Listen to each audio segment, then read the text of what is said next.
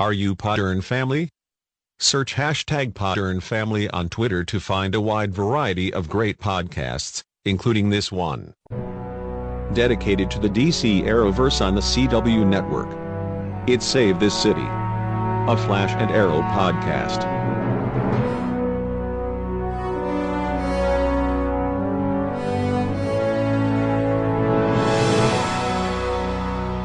And now here's your host, Matt Murdock. And welcome to Save This City podcast. It's episode 18 of the podcast, where this time we are covering The Flash Season 2, Episode 15, King Shark, and Arrow Season 4, Episode 15, Taken. My name is Matt Murdock, and I'm from SaveTheCityPodcast.wordpress.com. That's your one-stop shop for all things this podcast, like the back episodes in downloadable or streaming form. You can also find all of the social media information and contact links and podcatcher links. And if you would take the time to leave me a review on iTunes or on Stitcher or whatever podcatcher app you use, I would very much appreciate it. It helps me stay more noticeable. It also helps me know what I need to tweak about this podcast to make it better for you.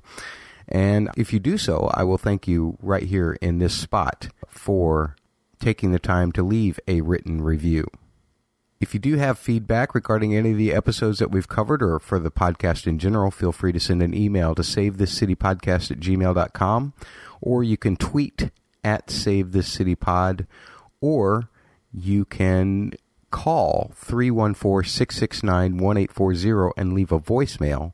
And any feedback that you send me, I will put on the podcast so that other listeners can hear what you have to say. Uh, that's part of the fun of having a podcast, and I would appreciate it if you took the time to leave me a little bit of feedback so that I can share it with our listeners. Suppose that's enough about the podcast. Let's get into talking about The Flash, Season 2, Episode 15, King Shark. It was written by Benjamin Raab and Deric A. Hughes and directed by Hanelle Culpepper. Here is the inside the episode talk from Aaron and Todd Helbing to get us started.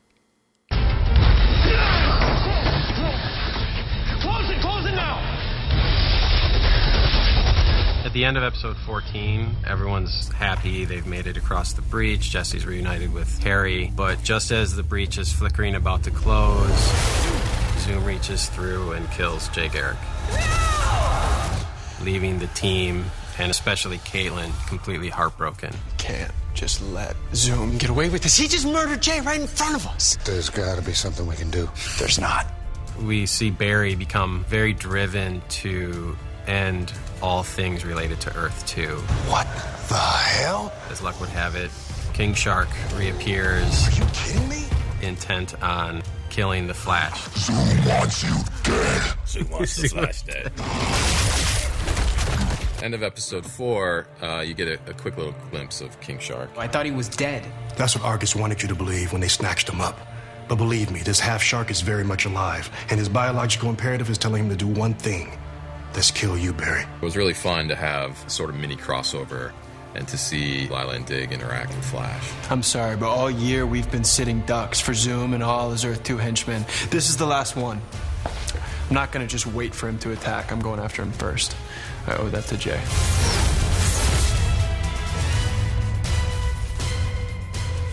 That was Aaron and Todd Helbing, who are, of course, producers on the show. Uh, we thank them for their insight. We really can't talk about anything else before we talk about the end reveal, can we? I mean, last week I, I put a link to a Screen Rant article that said that a, a time traveling Jay Garrick was Zoom. Well, Zoom definitely has Jay's face or Hunter Zolomon's face. So, how could he have possibly killed his own self? Would be the question. I guess one, what I consider to be very weak explanation is the Hunter Zolomon from our own Earth 1 was the victim. That doesn't seem very likely to me because that would mean that Hunter Zolomon, uh, we we saw Jay and Hunter Zolomon in the same park with Caitlin. the most plausible explanation is that uh, first off, there really is no Jay Garrick. There's only Hunter Zolomon who's been calling himself that from Earth 2, which would be why the Masked Man was spelling that name out. um, but more on him in a moment. Um, the Earth 2 Hunter Zolomon plays both roles, except that the Jay Garrick role that he's playing on Earth 1 is actually his future self playing that role. And that's why the Zolomon playing Zoom is still alive. He's actually killed his future self.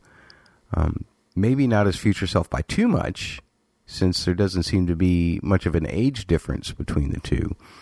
Although it, it could also be that the person we knew as Jay, the older Hunter Zolomon, was wearing some kind of disguise to make himself look younger, either via Earth 2 tech or perhaps his previous speed force allowed him to, you know, some kind of regeneration that kept him from aging very fast. Anyway, those are some of the ideas that are being thrown out there, none of which are actually my own. I'm just quoting other sources. Um, we gonna we're gonna have until March 22nd, uh, unfortunately, to ponder all of it since Flash is taking a break until then. Boo. But there is the other question yet to be answered uh, as to who is in the mask. And this gets interesting because there's still a few ideas out there about that as well. Some say that the real Jay Garrick, whoever that is, uh, could be the person in the mask. Some say that uh, Henry Allen from Earth 2 um, is the guy in the mask. And that I saw that basically citing some similarities in the hands of the actor and the actor in the mask. Um, I kind of have to naysay on that one because to me, I think Barry, when he talks to his Earth 2 mom, she acts as though her and her husband are getting ready to use the anniversary present that Earth 2 Barry gave them, the trip to Atlantis. And remember that Jesse had said that the masked guy was in the cage when she got there. So Earth 2 mom would not be planning a trip with uh, Henry Allen uh, if he were missing, I wouldn't think. Um, I suppose since we haven't seen him in a while, it could be that Henry Allen from our own Earth, Earth 1, is the guy in the mask. Um, I haven't checked the timelines to see if that would work out or not. Um, but if it is a Henry Allen at all, it almost have to be an Earth 1 as opposed to an Earth 2 Henry Allen. So, um, some say that it's possibly yet another Hunter Zolomon or Jay Garrick, like an Earth 3 version or an Earth 3 version of Barry Allen. And I suppose that's possible, but it doesn't seem very probable to me. And I guess I don't really have any ideas on my own as of yet. Um, I do hope to have Donald and Camille on again to discuss the possibilities of all of these uh, questions that we're asking now while the show is on hiatus here.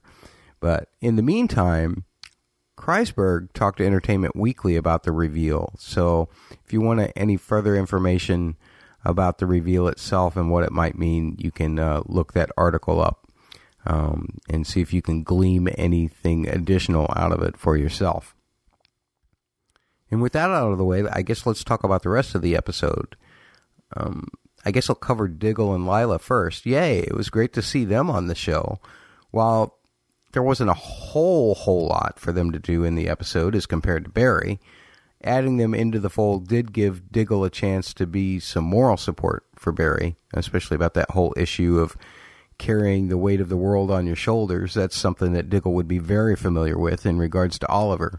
So he was kind of the perfect guy to help talk Barry through all of that and help talk Barry through all of his guilt. And then you have the whole bit about Diggle not being able to accept Barry's speed that ran through the episode is kind of a little funny little thing. Um, he's fast. Get over it, Diggle. uh, some critical information I think that we find out though is, is actually be- around Lyla. Um, she has indeed returned to Argus, if that hadn't been clear before. Um, she is now the acting director.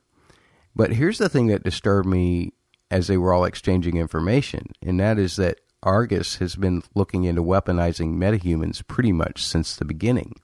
And that's really scary. And you can almost tie that back, I guess, to that military guy who was doing the same thing in season one. I can't remember his name. Um, even though I'm pretty sure that Lyla will probably do her best to shut all of this stuff down, at least as far as Argus is concerned. It makes you wonder what else might already be out there, right? So um, that's kind of scary. Will Flash have to face off against the government because they're using a metahuman of some kind? Speaking of metahumans, King Shark. And I'll be honest, I was actually expecting a lot more campiness than we actually got out of the King Shark storyline. I mean, yes, there were some Jaws references made. Plus, I, I love that Argus called King Shark uh, Bruce. And there was even a, a Sharknado reference in there. So there was some cheese and some campiness. But King Shark was actually a lot more scary to me this time. Not that I felt any real peril for Barry at any point, but King Shark was a lot more fierce and, and cunning in ways that, in my opinion, were much better than his first kind of buffoonish acting and, and looking appearance in episode four of this season, uh, which I'm sure you all heard me complain about if you listened to that podcast. The uh, CGI uh, for King Shark was actually pretty good. It wasn't any worse than Grodd, that's for sure. And I'll tell you, the, the, the, visual effects in general were pretty darn fantastic in this episode. Uh, that sequence with Barry running on water, uh, scooting along there, and King Shark's jumping up at him from time to time, that was great. And actually, one of my favorite visual effects shots was was pretty subtle because it was like this way overhead shot, and Barry was running around the shore patrolling but as he was running, his speed was actually creating waves going out from the shore. That was a really nice touch. I really like that because not only did it demonstrate how fast was moving, but somebody took the time to think of what kind of an effect that would have on water as it, uh, you know, as he was doing that. And we needed, I guess, really what campiness we got out of the King Shark story because the aftermath of what happened in Star Labs and on Earth 2, I mean, that was all pretty heavy stuff. I love that we picked right back up from the moment and, and saw Caitlin's reaction. Uh, I had questioned before whether the loss of Jay would affect her um, and whether we would see that. Um, and uh, maybe I even suspected kind of the way Cisco would um, that it might uh, turn her a lot darker. So I'm really glad that they kind of brought all of that front and center, and and pretty much eradicated it for the most part. But the journey for Caitlin was was really sad, and, and I did feel terrible for her. And I, I've heard some people say that you know, they didn't really play the romance up enough to warrant such a reaction in the first place. And on a certain level, I can definitely agree with that. But I think what the showrunners were trying to do, given some of the shots of Caitlin being all googly eyed at Jay earlier in the season, yet still carefully reserved around the others, or as much as she could be, was to show that she was feeling a lot more than she let on, and maybe she even felt guilty about that because of Ronnie. Um, and maybe that whole thing wasn't executed all that well, but I think a binge rewatch of this season will probably make it a little more clear um, because she had just maybe put her guard down uh, for Jay, um, you know, her Ronnie guard down for Jay, and then she gets all this thrown back up in her face again. So I, I will say that the speech about how she was feeling to Cisco and, and then the joke that she played later, that was all great. And I, I loved actually how Cisco just kind of really watched over her in this episode even though it might have been somewhat of an overreaction that he was having to her grieving process, um, he was definitely going to be there for her. And I like seeing that kind of caring between the two of them because, really, I guess, as far as the show goes, um, those two people are the two people that have known each other the longest out of any of our cast. Well, I mean, outside of Barry and Iris and Joe, but I mean, just out of people who work routinely in Star Labs. Um, those two have known each other longer than Barry has known them, that's for sure. certainly longer than Harry or, or Jesse has, uh, or longer than um, you know Joe has known them or Iris has known them. So, speaking of Jesse and, and Harry, you have that story going on. I guess Jesse thought that she would get to go back to her Earth too someday, and you know, being torn from your friends and, and everything you would know, that would probably be pretty devastating for someone. Um, I don't think Harry ever had the intention of coming back, to be perfectly honest. But when everything went wrong and they couldn't take care of Zoom, he didn't really have a choice. Um, I do like how Jesse managed to get over it well enough to, to help Harry out with his calculations, even though I'm I'm still really not sure if anything came out of that other than kind of a bonding moment for the two of them. But still, you know, they definitely have had a strained relationship up until recent events, as we've seen um, kind of played out um, in a Harry flashback or two. And since all they have right now is each other, it's good to see them both trying. And remember, Harry says that one of the most important things of all to Barry and Cisco about their own Earth 2 experiences is not to tell Iris and Joe or Caitlin anything about what happened so that it, not so much that because it won't influence them, but the fact that it doesn't really matter. Everybody are different people here. And I love that because the person that statement actually applies to most is Harry himself. He's really nothing like even the brief glimpse of the actual Harrison Wells that we got uh, in season one.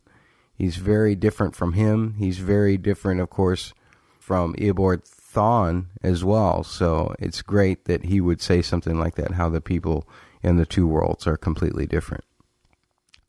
But of course, even with Harry giving that advice, neither Cisco nor Barry can keep their experience bottled up for too long. That whole Barry Wally thing, I, that was okay, I guess. I, I, wasn't really all that invested in their back and forth.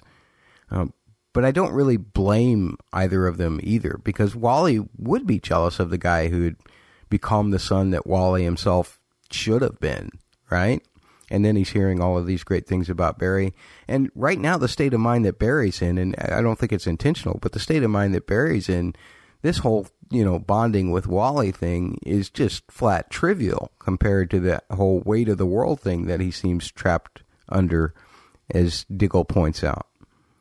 Uh, but of course, the part uh, with Barry that really got me because y'all know I'm a sap. Uh, the part that got me was Barry telling Iris and Joe about what happened on Earth Two.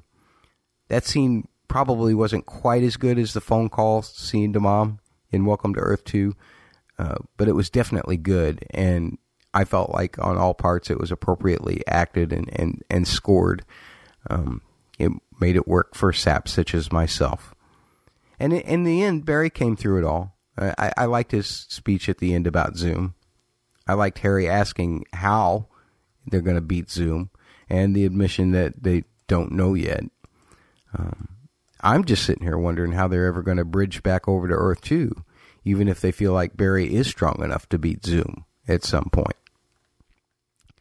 But all in all, this episode was a pretty good episode. Uh, I'm going to give it an extra 0.5 to my rating because of the reveal at the very end that we talked about first alone.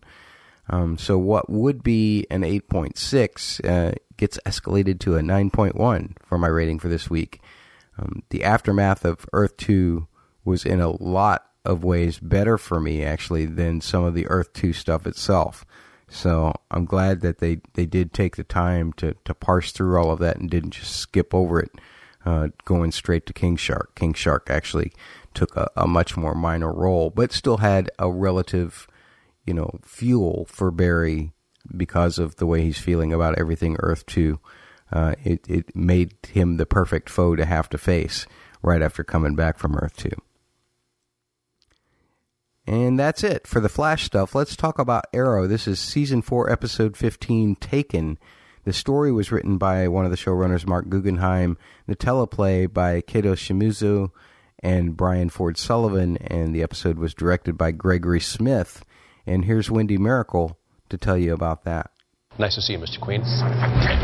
Darhk paid us a visit. He's holding a 10-year-old boy hostage, says that he will release him if Oliver drops out of the mayoral race. Episode 415, which we have called um, Taken, is a huge episode. We will get what him can, back. What can you do, Oliver? What can you do that the entire police force hasn't been able to do? Oliver has to deal with the fact that Damien Darhk has kidnapped his son William. Finding William isn't the problem. Beating Damien Darhk is. Every time we faced him, we've been beaten thoroughly. It's because we can't go against his magic. We need a new strategy. It's very hard for him. He has gone up against Darhk all season and has failed to defeat him, and now he knows he needs help. So he goes and enlists the help of Vixen. What? Not enough in Star City to keep you busy? I need your help.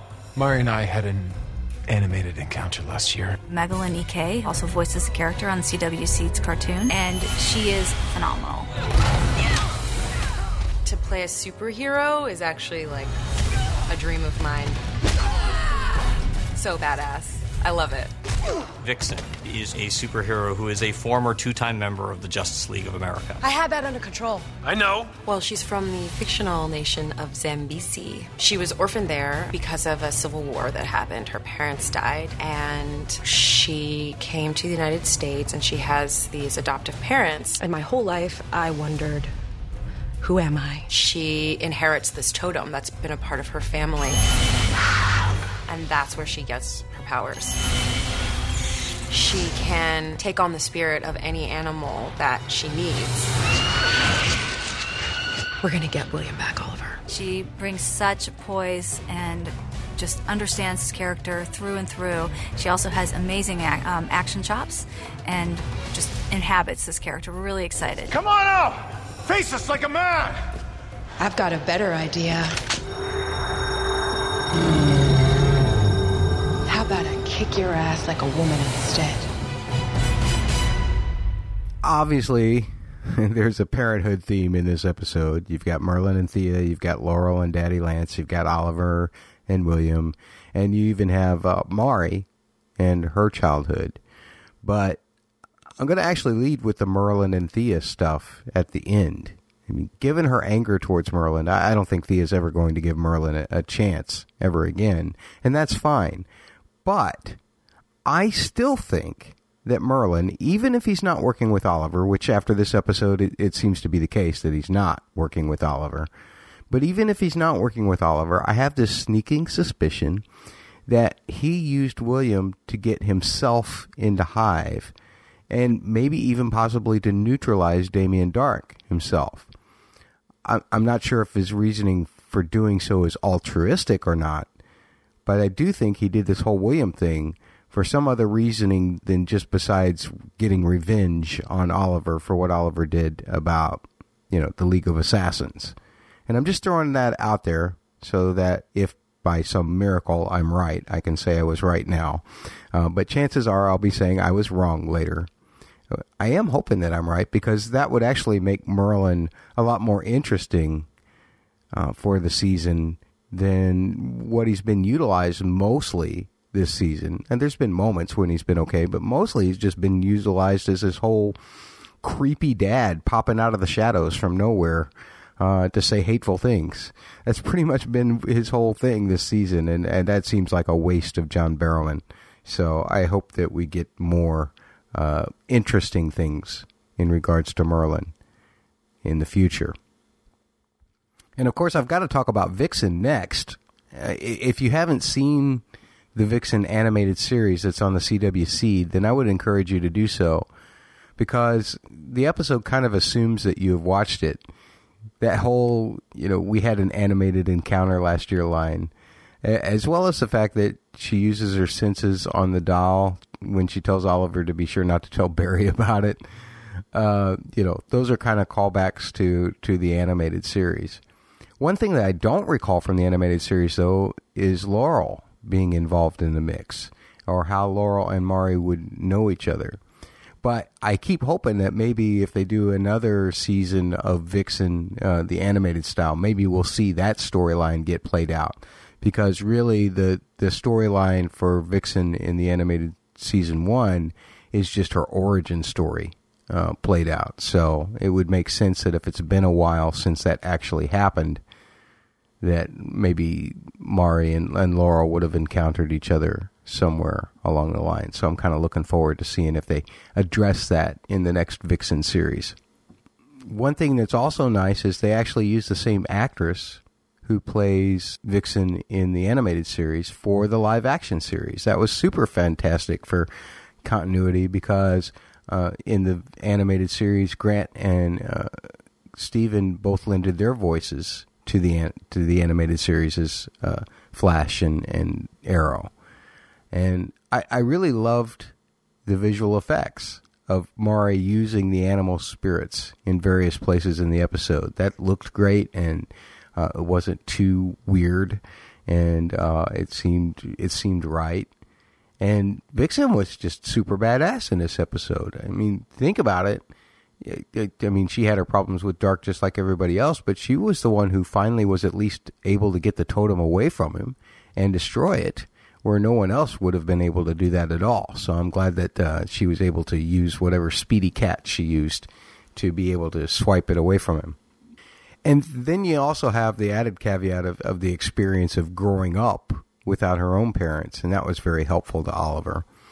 Well, I guess you could say that was helpful to Oliver because it put him in a bad position with Felicity in the end, but I'm going to get more to that in a few moments.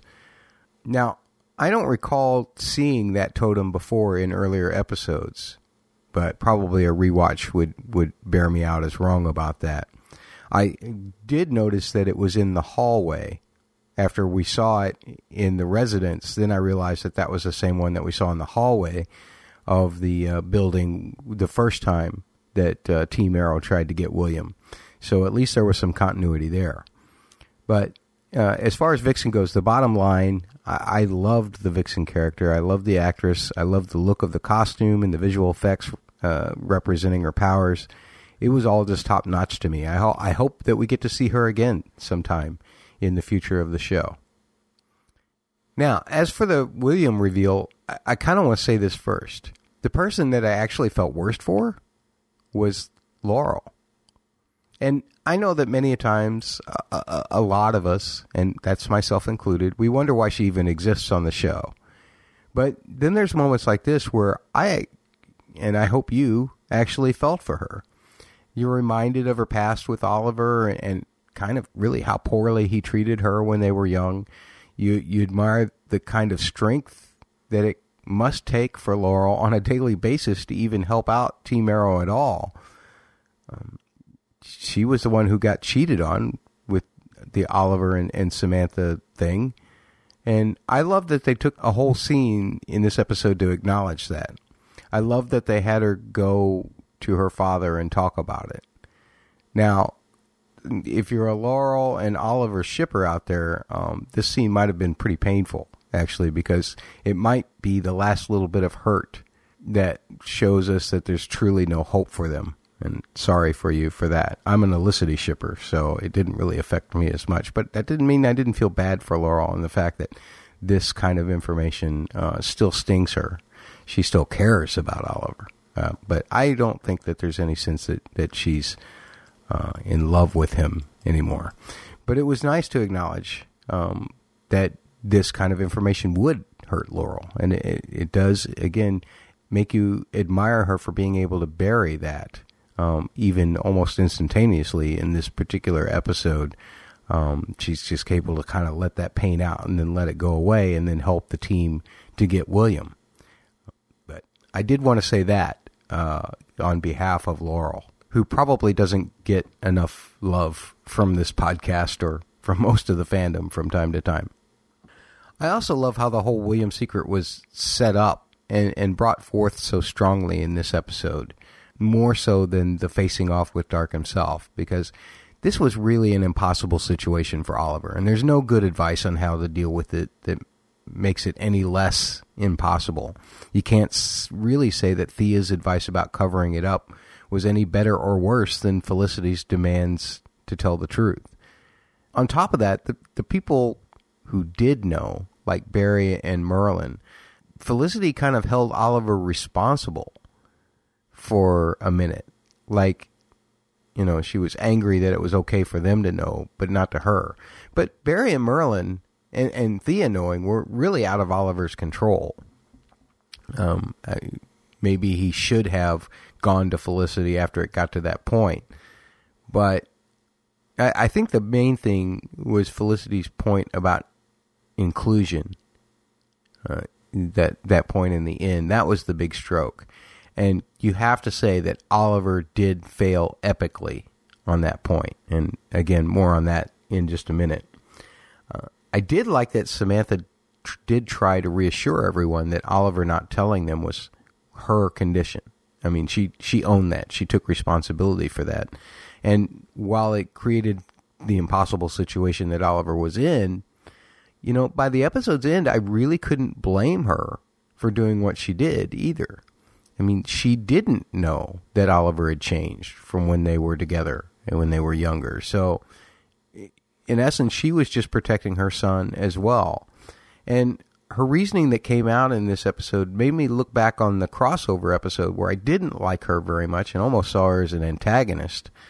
I, I didn't see her that way this time. Uh, so I, I was happy that there's a lot of gray area in this particular issue, at least for me. Um, and you can shout at me uh, for having being gray about this. No, I should stand one way or the other on it. Uh, you can send an email to savethecitypodcast at gmail.com, or you can tweet at savethecitypod, or you can call 314-669-1840. Now, as for the effect on Oliver himself, just imagine having to juggle everyone coming at you about keeping the secret and trying to manage your own emotions about being able to save your son. And for such a difficult spot that Oliver was in this whole episode, um, he handled it as best I think as we could expect him to. His withdrawal from from the race kind of made me think uh, that perhaps Adam, the campaign manager, isn't a plant anymore. Um, but if Oliver picks the campaign back up, since Darhk is in prison and everything, if he decides to go back and run against Ruve, then and Adam comes back, and then all bets are off, and I'm suspecting Adam again. But Oliver did do everything Darhk asked, including in, endorsing Ruve. So I, I don't know if his campaign could come back from that, even if he did try to revive it again. But the one mistake that he truly made, uh, again, I'll say, is this whole inclusion thing. Uh, he did include Samantha in the decision about whether to have Team Arrow take William back early or to just meet with Darhk. But she, he did not include Felicity in the decision to send William and Samantha off in secrecy. So I guess that leads us to the whole Olicity heartbreak. Now, I, you've all probably been yelling at me for seeing everyone's side but Felicity's. It seems like uh, in the situation up to this point. Maybe even turn the podcast off and swore never to listen to me again. But if you are still here, I do think that Felicity's final point about inclusion uh, that is the thing that Oliver is most guilty of, and something that he's actually been guilty of ever since we've known him. He always tries to do things on his own in order to try and keep others out of harm's way. And I think that that's kind of his own personal atonement for how selfish he was when he was younger, right? But Oliver never should have not included Felicity in the decision about sending Samantha and William away. He couldn't do anything about the past, but this was his opportunity to make it right in the present, and he totally did drop the ball. And I can't really seem to find a reason why he would do that. Um, did he feel like it was actually protecting Samantha and William to make this decision without taking it to Felicity and talking about it? I really can't see how.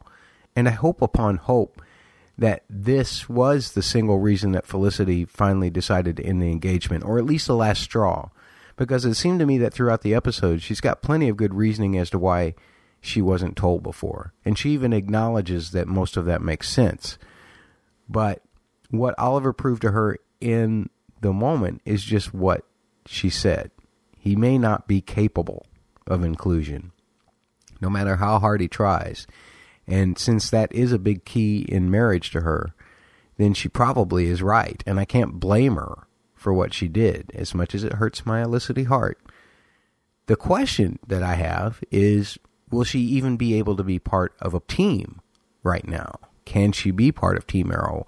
Will Overwatch need an extended leave of absence? And I guess as far as Felicity and the whole getting out of the wheelchair thing goes, she had the surgery off screen. Is that what we're, I guess, happened? And because she's already in physical therapy, yet it, it seems like William had just been taken. So for me, that timeline gets a little screwy. And yeah, it, it, actually was a little convenient for someone who couldn't even stand at the beginning of the episode to be able to get up and walk out the door at the end. But uh, I kind of looked at that as, as a metaphoric thing regarding her gaining her strength and freeing herself from any kind of strings of dependency, not just from the chair, but also from Oliver too. Uh, so I'm kind of going to give it a pass just for the sake of uh, it being an exclamation mark to the quote unquote moral of the story, rather than worrying about how it affected the story itself. One thing all of this did do was confirm suspicions about the flash forward, right? No ring, check. No wheelchair, check. Um, now, here's something the fact that William and Samantha are going off to where no one knows where, does that eliminate him from being in the grave? Possibly so. As for the flashbacks, meh. I mean, I couldn't figure out any real relation to the main storyline other than magic, and, and seeing Conklin's possessed ghost didn't make me any more excited about what Oliver is doing, you know or what he's going to find in that underground cavern. I mean, someone just wake me up when the flashbacks actually have some meaning. Um, and that might not be for a while. But still, despite that, I thought I thought this was a pretty good episode to go on a hiatus on. You have that infusion of, of Vixen blood that made the dark being at least temporarily defeated more believable, and I even enjoyed that little uh, Constantine reference in there. He's literally in hell. Um, the emotional pitch of the reveal was not as overdone as I had feared it might be. Um, there were pretty strong performances from all of the guest actors, and, and the fact that William wanted a green arrow doll instead of a flash doll at the end, that was a great payoff for Oliver, at least. Um, considering that when you think about his first meeting with William in the crossovers and uh, how William always played with the Flash doll. Uh, you can also check the secret revealed box, and at least temporarily, again, the Darhk box. I've got a feeling that's not anywhere near over yet, but at least for now, uh, he's out of the way. So uh, this is was again a good episode, a good way to leave us wanting more, but still satisfying a few lingering things. So I'm going to go 8.8. And I guess with that, there's really nothing else to say. I don't have any feedback, but I'd love to hear from you. Save the City Podcast at gmail.com, at Save the City Pod on Twitter, or 314 669 1840. Flash and Arrow are not going to be back until like the third week of March, so we won't be having episodes covering any of that, except for the fact that I do hope to have Donald and Camille on to talk more about uh, our thoughts about the series so far or the seasons so far for both of those shows, as well as for Legends and Supergirl.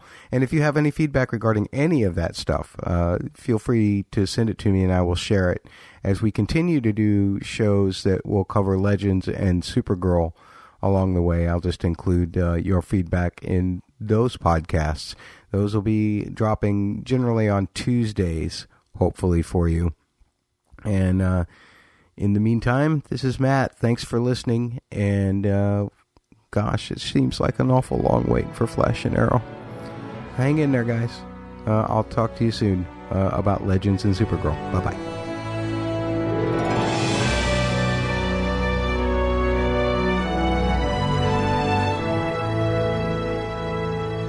Find all back episodes and all contact links at SaveThisCityPodcast.wordpress.com. If you have feedback, you can leave a voicemail by calling 314 669 1840 or send email to SaveThisCityPodcast at gmail.com or tweet us at SaveThisCityPod. Please leave the podcast a written review on whatever app that you use.